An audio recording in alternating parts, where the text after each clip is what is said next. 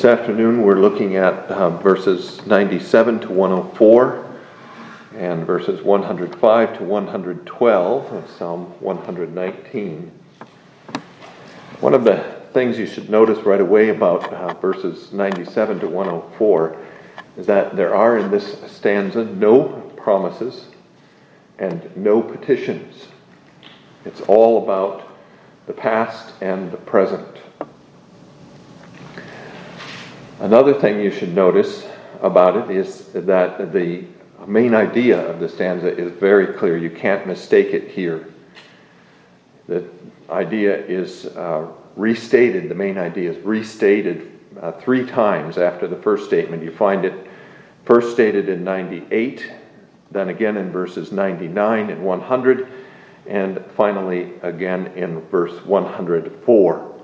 And we'll just use uh, verse 104 uh, then in order to um, state that main theme through your precepts. I get understanding.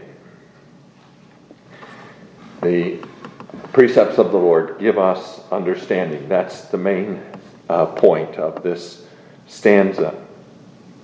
Let's uh, begin our discussion of it then by looking at verse 104. Um, you have there that word understanding. And this is one of uh, the uh, rich uh, series of words that the scriptures use to describe the whole concept of wisdom. We've talked about some of these words in connection with the study of the book of Proverbs. And what I want to do, we have several of them here in this stanza, so I want to take a few minutes to talk about each of those words as we encounter them here. This one is the word understanding. If you look at the uh, theological word book of the Old Testament, uh, they describe this word as meaning to discern, to have the ability to discern. And they uh, refer to 1 Kings 3, verse 9, to illustrate this meaning. 1 Kings 3, verse 9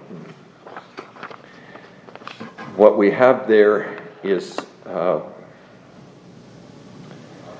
words of Solomon in his answer to the Lord's request, or to the Lord's uh, promise to him that he will give him what he asks.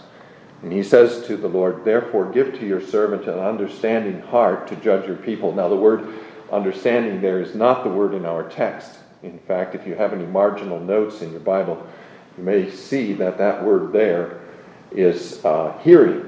Give to your servant a hearing heart to judge your people, that I may discern, there's the word, that I may discern between good and evil. For who is able to judge this great people of yours? So it's the ability then to discern between good and evil. That's the, the point of this word understanding in the text. Your word gives me the ability to discern good and evil. It teaches me the difference between righteousness and unrighteousness. This understanding, then, is one of the benefits of the commandments of God, that the commandments of God teach us this discernment, this discernment between good and evil. So that's the, the basic idea, the main idea of the passage. But he carries that idea a step farther in verses 98, 99, and 100, where he uh, talks not just about the understanding that the word gives him, but that this understanding exceeds then the understanding of other groups of people. First his enemies, then his teachers, and then the ancients. And so we have to look at each of those statements also. You, through your commandments, verse 98, make me wiser than my enemies. And this is the word uh, that's usually translated wise or wisdom in the scriptures. And uh, the theological word book notes that this uh, concept of wisdom is a, a concept that doesn't just include in it the idea of knowledge, but includes in it the idea of the ability to put the knowledge to use. To um, it's a practical wisdom that we have here, and so uh, when you read about the building of the tabernacle, you read about the craftsmen who built the tabernacle and how God gave them His Spirit and made them wise in their uh, work. They were skilled craftsmen, and they were called wise because of their skill in their craft. Um, Solomon, too, his wisdom was partly illustrated, partly illustrated in the scriptures by his answer, his ability to answer the questions of the Queen of Sheba, but also in that very practical matter of the prostitutes and their babies. You get both sides of wisdom. It's a, it's a practical thing as well as a thing of knowledge. Rulers are considered wise not only if they have understanding, but also if they rule well. And so when he talks about being wiser than his enemies, he's talking about both knowing and uh, practicing the commandments. He's wise in the practice, if we may put it that way, of the craft of godliness.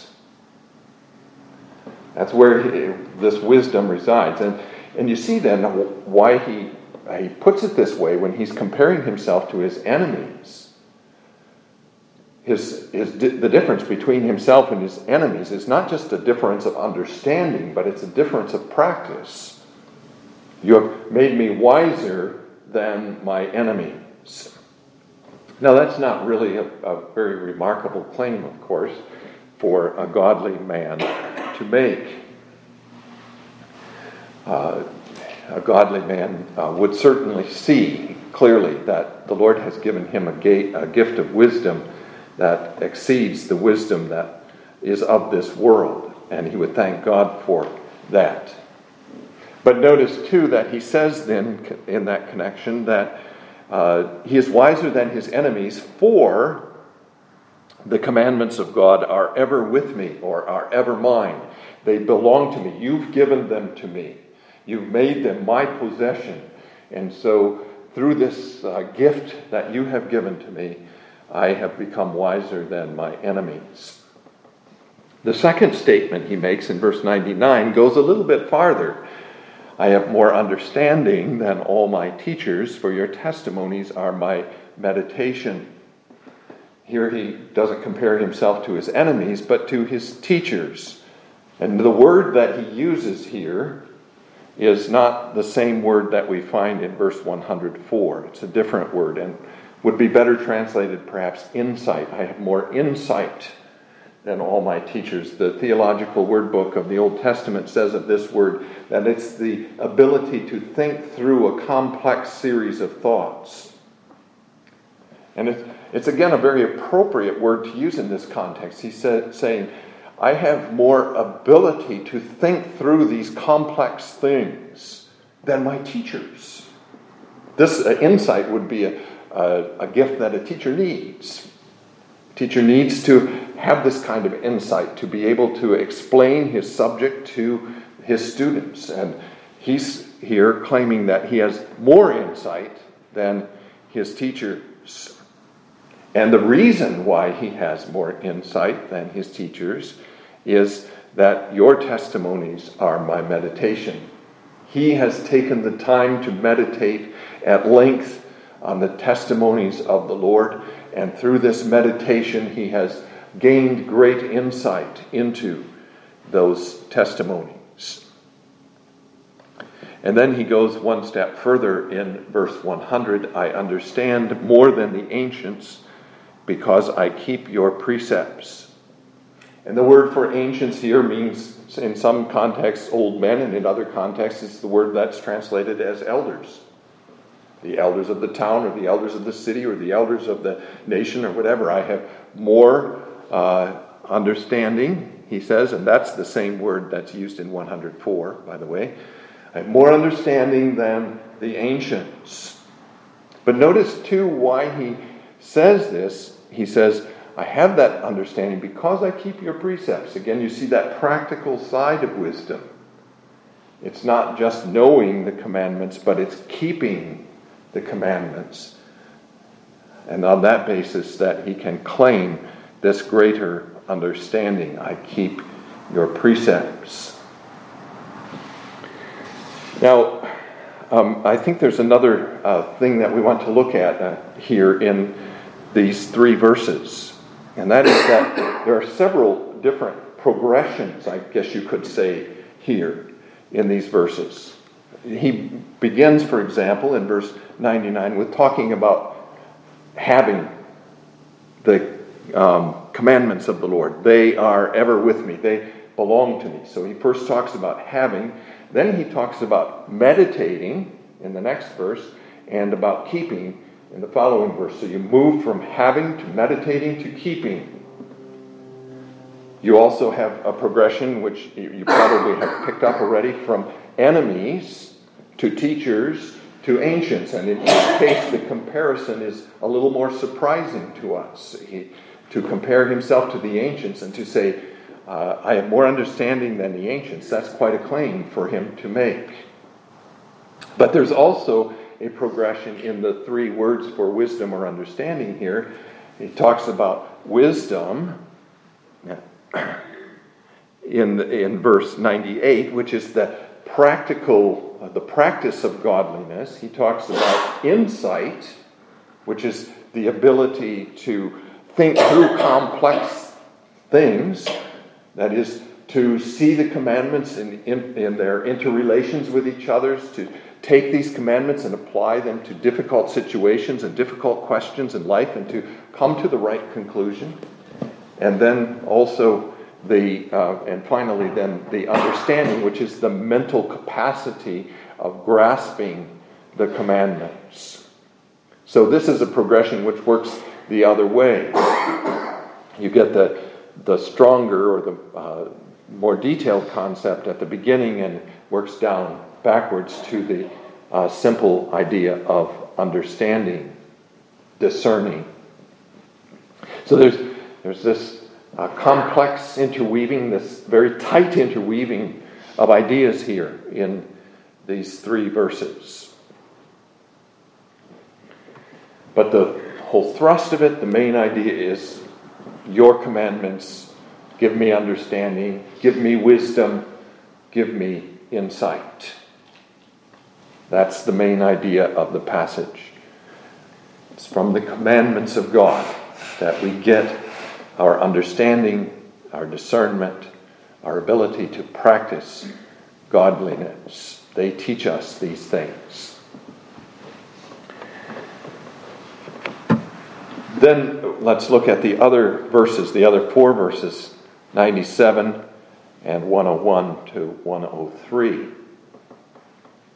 And the thing that I want to call your attention to, especially here, is the focus on the uh, love which he has then for the law of God. He says, Oh, how I love your law! It is my meditation all the day. And very obviously, in this context, this is a, a the kind of statement he's made often, and he'll make it again in this psalm a number of times. He keeps on talking about his love for the law and his delight in the law. But in this particular context, clearly his love for the law is arising out of the benefit the law has been to him, his, the understanding the law has given to him. And he says, I love your law because of that great understanding that he has obtained from it. And not only does he love the law, but exactly because he loves the law, he continues to meditate on it. So he has meditated on it, and he has, through his meditation, become wiser than his teachers. But he's going to continue meditating on it too. It is my meditation all the day. He makes it his constant object of study. And he's, there's no uh, possibility, of course, that he will be able to exhaust the riches of that law of God during a lifetime of study. But notice then the corollary of this in the last verse.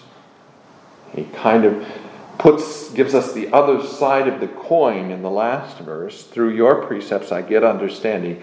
Therefore I hate every false way. I love your law, I hate every false way.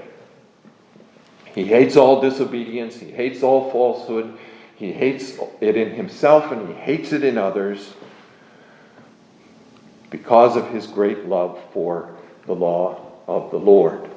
And then this idea of love comes out yet uh, further in 103 How sweet are your words to my taste, sweeter than honey to my mouth. The study of the law of the Lord is very sweet to him, a delight.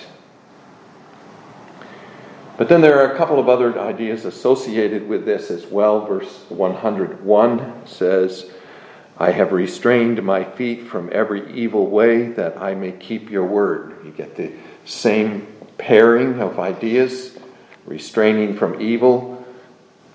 Corresponding statement is in 104 I hate every false way. And um, keeping your word, uh, the corresponding statement in verse 97 I love your law. So he's restrained his feet and he has kept the Lord's way because of the understanding which the law has given to him. And the same kind of statement made again in verse 102 I have not departed from your judgments, for you yourself have taught me.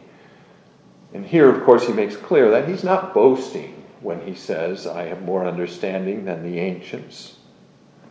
He's saying this is because of your instruction. It's not anything that uh, I have of myself, but because you give me this great gift. And of course, if you think about this in terms of our Lord Jesus Christ, you see immediately how relevant and how readily this can be applied to our Lord Jesus Christ. You, through your commandments, make me wiser than my enemies. He was always confounding his enemies during his earthly ministry by the wisdom with which he applied the Word of God. I have more understanding than all my teachers. He certainly did exceed all his teachers during the whole of his earthly ministry. He astonished the uh, teachers of the law in the temple at the age of 12. I have, uh, I understand more than the ancients because I keep your precepts. So we see this exemplified in our Lord Jesus Christ. We see him making this claim and it's as we are in Him, of course, that we also can claim understanding. He is our wisdom, as 1 Corinthians 1 says. So let's go on to verses 105 to 112. Again, here, no promises, no talking about the future in these verses. Now, Verses 97 to 104 had no petitions in it. Also, this stanza has three petitions found in verses 107 and 108. And I think that we may say that the main idea of this stanza is found in its first verse Your word is a lamp to my feet and a light to my path. But this confession that the word is a lamp to his feet is in present circumstances of difficulty. And that's what we want to talk about as uh, we look at the first part of this stanza. Uh, there are many statements in this stanza that talk about his present and past circumstances. And there's one group of statements that talk about his relationship to the law in the past and the present, and another group of statements that talks about his relation to enemies in the past and the present. So we're going to look at both of those first, and then we're going to look at the three petitions in verses 107 and 108, and then we're going to take a look at that first verse Your word is a lamp to my feet. So, first of all, then, let's look at the statements in which he talks about his relation to the law. And he begins these statements in 106 when he says, I have sworn and confirmed that I will keep your righteous judgments. He had made a promise in the past. He's recalling the promise now that he would keep the righteous judgments of the Lord. And he had not only made that promise, but he had sealed that promise with an oath. That is, he had called on the name of the Lord, using a formula like, As the Lord lives, I will surely keep the righteous judgments of my God. He had made his promise, therefore, before the face of God in order to bind himself firmly to that promise. And he understood that the Lord also would bind him to the performance of that promise. This is an oath that he had made before the face of the Lord, a promise he had made to God himself that he would keep his judgments, and he understood the binding character of that promise. And he, not only has he made it, but he has also confirmed it, he says. So this was not a, a rash oath made at one time and later regretted, but it was a, an oath made and then later say, uh, confirmed and saying, Yes, I did the right thing when I did that. We make this kind of promise when, for example, we promise at the time of the baptism of our, of our children to raise them in the fear of the Lord. It's a, a promise to keep the commandment of God, at least with regard to our children. We make this promise when we become members of a church. I will uh, obey the commandments of the Lord. My life will be conformed to those commandments. The Lord considers those binding promises, and we certainly must consider them to be binding promises for ourselves. This is an oath, then, which he reminds himself of here in verse 106, and which he reminds himself of with joy. I did it and I'm glad I did it. That's basically what he's saying here. I did this and I'm very glad that I did do it, that I bound myself in this way. Now, he also talks about his relationship to the law in verse 111. Your testimonies I have taken as a heritage forever, for they are the rejoicing of my heart or your testimonies I have received as an inheritance forever, you could even translate.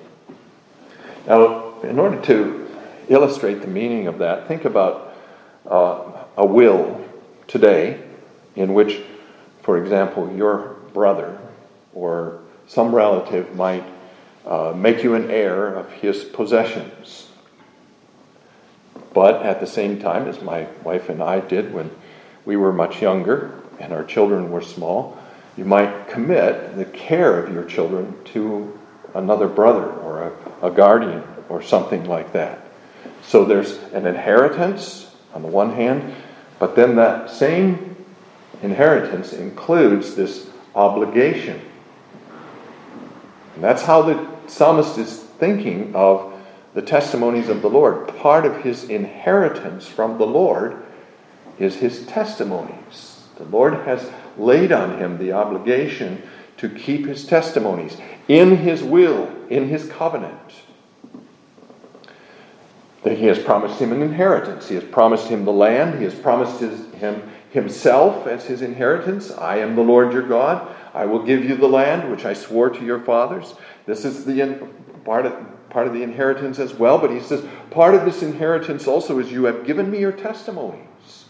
I've received these testimonies as my inheritance from you. You have laid on me these obligations. And he receives this inheritance from the Lord with joy. They are the rejoicing of my heart. Very interesting uh, concept then of his relationship to the law of the Lord. The law is an inheritance, a blessed inheritance, which he has received from God. So he doesn't see this, these testimonies then as onerous. He doesn't look upon the commandments of God as being burdensome. In fact, never in this psalm do you see him complaining about the commandments of God as being a burden to him, being uh, uh, onerous to him. He's always rejoicing in the commandments of God. It's a very positive attitude towards the commandments at all times. And then the final statement about his relation to the laws in verse 12 I have inclined my heart to perform your statutes forever to the very end. So he has not only received them as an inheritance, but he has taught his heart to be inclined to them. There's an acknowledgement there that the natural state of the heart, of our hearts, is not conformed to the commandments, that they are not inclined to the commandments. He says, I, I had to work at this. I have inclined my heart to perform your statutes forever, even to the end. So that's the, the three aspects of his relationship to the law of God. He swore an oath to keep them, he received them as an inheritance, and he inclined his heart towards them. But there's another whole set of circumstances that he talks about here, and that's the circumstances of being troubled by his enemies. And he talks about this also in uh, several verses. First, in 107, he simply says there, I am afflicted very much. And we've talked about this affliction in the past, and we know at this point where that affliction is coming from, and the psalmist goes on to talk about where that's coming from in following verses. But let's look next at verse 109. My life, he says, is continually in my hand. Well, that may seem at first obscure to us. What does he mean when he says, My life or my soul is continually in my hand? Well, we use an expression that's very similar to this one. We say, for example, I took my life in my hands. And we mean that we've exposed our life to danger, that we our life has been at risk in some way. Well, that's exactly what it means here. There are a number of places in the scriptures where you can see this. Uh, I'll refer you to just a couple of them. Judges 12, verse 3. This is Jephthah talking to the Ephraimites after they have accused him of not calling them to help with the war against Ammon. He says to them, So when I saw that you would not deliver me, I took my life in my hands and crossed over against the people of Ammon, and the Lord delivered them into my hand. He's saying, I put my life at risk, and it was at greater risk than it would have been if you had been by my side to help me in this matter. Or 1 Samuel 19, verse 5. 1 Samuel 19, verse 5 is another example of this same thing.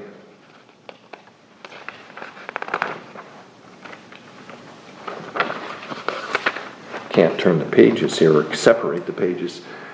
Uh, this is uh, Jonathan talking to his father Saul about David, for he took his life in his hands and killed the Philistine, and the Lord brought about a great deliverance for all Israel.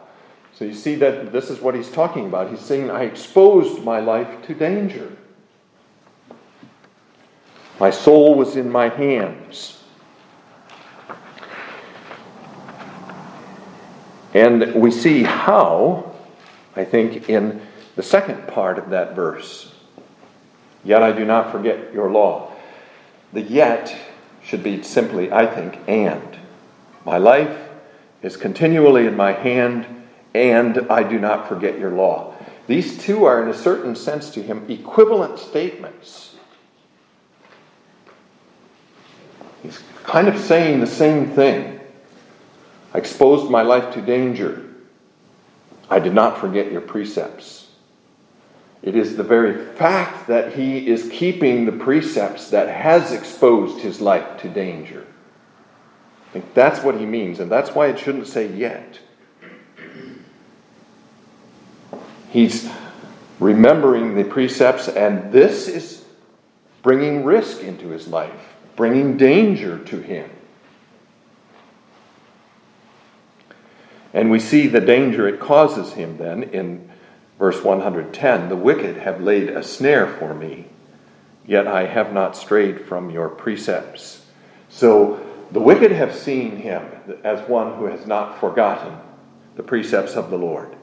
And the wicked have laid snares for him exactly because of that fact. His life is exposed to danger exactly because he has been remembering the precepts of the Lord.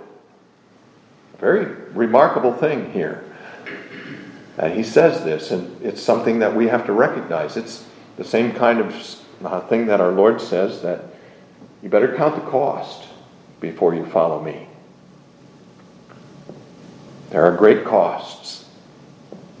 And one of those costs is that our life is exposed to danger, to the danger that wicked men bring.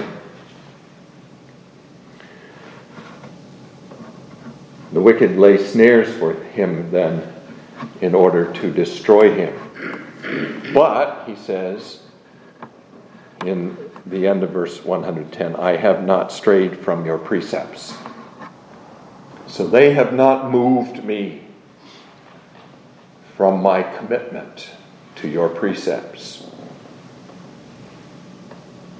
So those are the sets of circumstances we need to see. First of all, his concept of his relationship to the law, and secondly, his concept of his relationship to his enemies, and how his life has been in danger because of his enemies. And it's in this context, then, that we find him praying in verses 107 and 108. The first of his petitions is Revive me, O Lord, according to your word, or make me live, or give me life, O Lord, according to your word. I'm afflicted. My life is in danger. My enemies are laying snare for me. Give me life. Preserve my life. Give me that life which you alone can give, that life which is unassailable, which is everlasting, and which is life in the land of the living, in the land of light, and in the place of love. Revive me. The second place, he says in verse 108, Accept, I pray, the free will offerings of my mouth. Free will offerings were, of course, voluntary offerings, offerings that the Lord did not require his people to bring, but for which he made provision in the law. He said, if you want to bring voluntary, voluntary offerings, these kind of offerings, this is how you should do it, and this is the kind of thing you should do. So he regulated them in the sense that he told them what to do and how to do it, but not in the sense that he demanded that they bring these offerings. They were free will offerings then, in that sense. And here he talks about free will offerings of his mouth. These are offerings then of praise and thanks for the benefits the Lord has given to him, for the inheritance he has received. And he says, accept them. Whenever we ask the Lord to accept our offerings, there is an acknowledgement, of course, that our offerings are not worthy of him.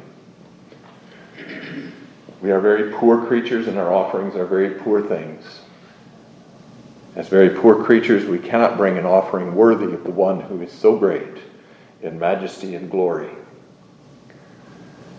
And as creatures who are utterly dependent on Him for all things, and who can only return to Him what is already His, we cannot bring an offering of thanks and praise, which measures up to the greatness of the benefits he has bestowed on them. He has to condescend to us in accepting these poor offerings at our hands.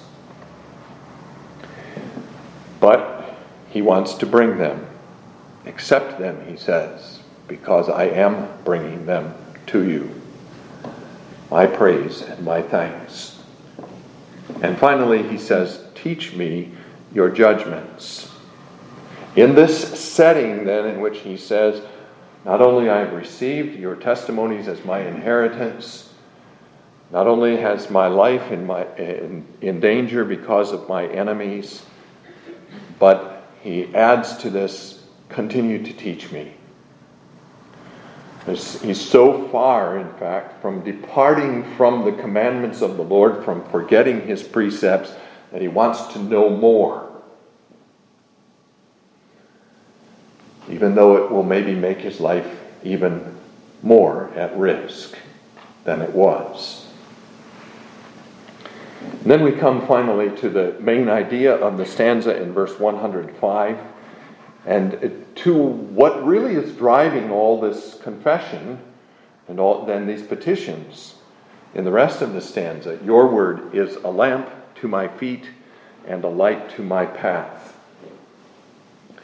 Here's why he's so desirous of uh, learning the Lord's judgments and what drives everything else. So let's look at that for a moment. Your word is a lamp to my feet and a light to my path.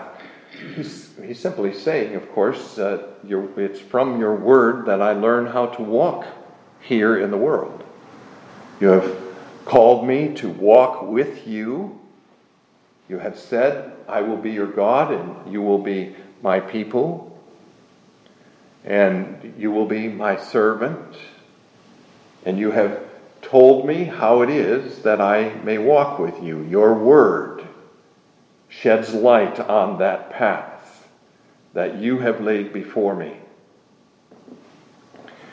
And there are a couple of things about that I think that we can note. First of all, the word for path is not the word which would be uh, the normal word for path, an ordinary path that you might think of at any time, but it's a word that means, uh, we might say, a track, uh, a, a, difficult, uh, a byway, a, a back kind of way. You find this word in Judges 5, verse 6, in the Song of Deborah and Barak. In the days of Shamgar, son of Anath, in the days of Jael, the highways were deserted, and the travelers walked along the byways. That's the word that you have here. And you find that word also in Job 28, when Job is talking about uh, miners mining from beneath the surface of the earth, and he, he says there, Job 28, verse 7, um, that path no bird knows, nor has the falcon's eye seen it. So it's a path that's in darkness. It's, a, it's an underground path, and it's an obscure path. It's a dark path. And there's a couple of other passages you could point to, too. What he's saying then, he's talking not about just the highways of life, as it were, but he's talking about these back ways, these minor ways of life, perhaps you might say.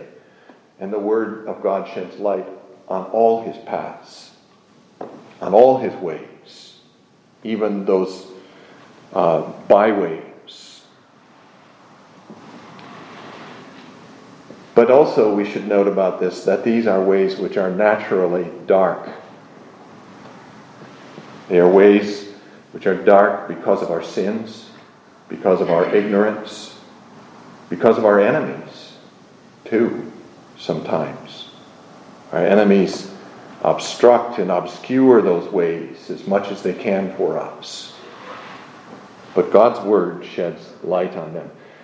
This, this fact that the Word of God sheds light on His ways explains all the rest of the stanza, I think. Explains His love for the law, it explains His oath that He will keep the law, it explains His desire to learn the law it explains his free will offerings. All of this is explained by the fact that your word is a lamp to my feet and a light to my path. And to then take this and apply it to our Lord Jesus Christ, He is our light on our path and our salvation. Whom then shall we fear?